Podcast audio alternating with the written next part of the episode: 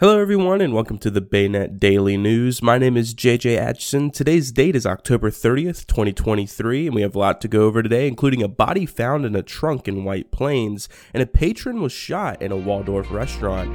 That and more coming right on up.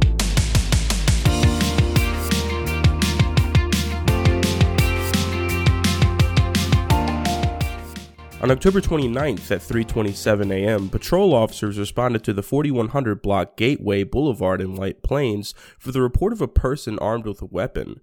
When officers arrived, witnesses directed them to the trunk of a car which was parked nearby, where officers located the deceased male with stab wounds. They also learned the suspect was in the vicinity of the house. Police K9 teams arrived and located the suspect behind the house. A preliminary investigation revealed that the suspect stabbed the victim during a dispute about payment for transportation.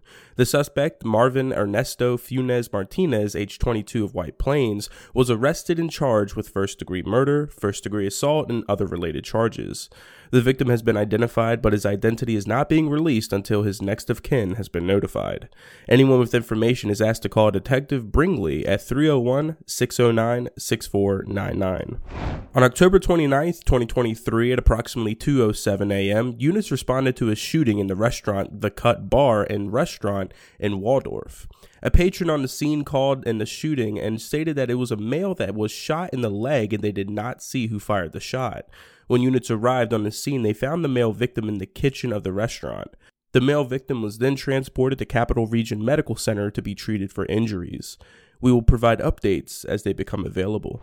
Condé Nast Travelers 2023 Reader's Choice Awards placed Maryland's capital in the number 9 spot of the top 10 best small cities in the US because of its charm, historic beauty, and waterfront lifestyle.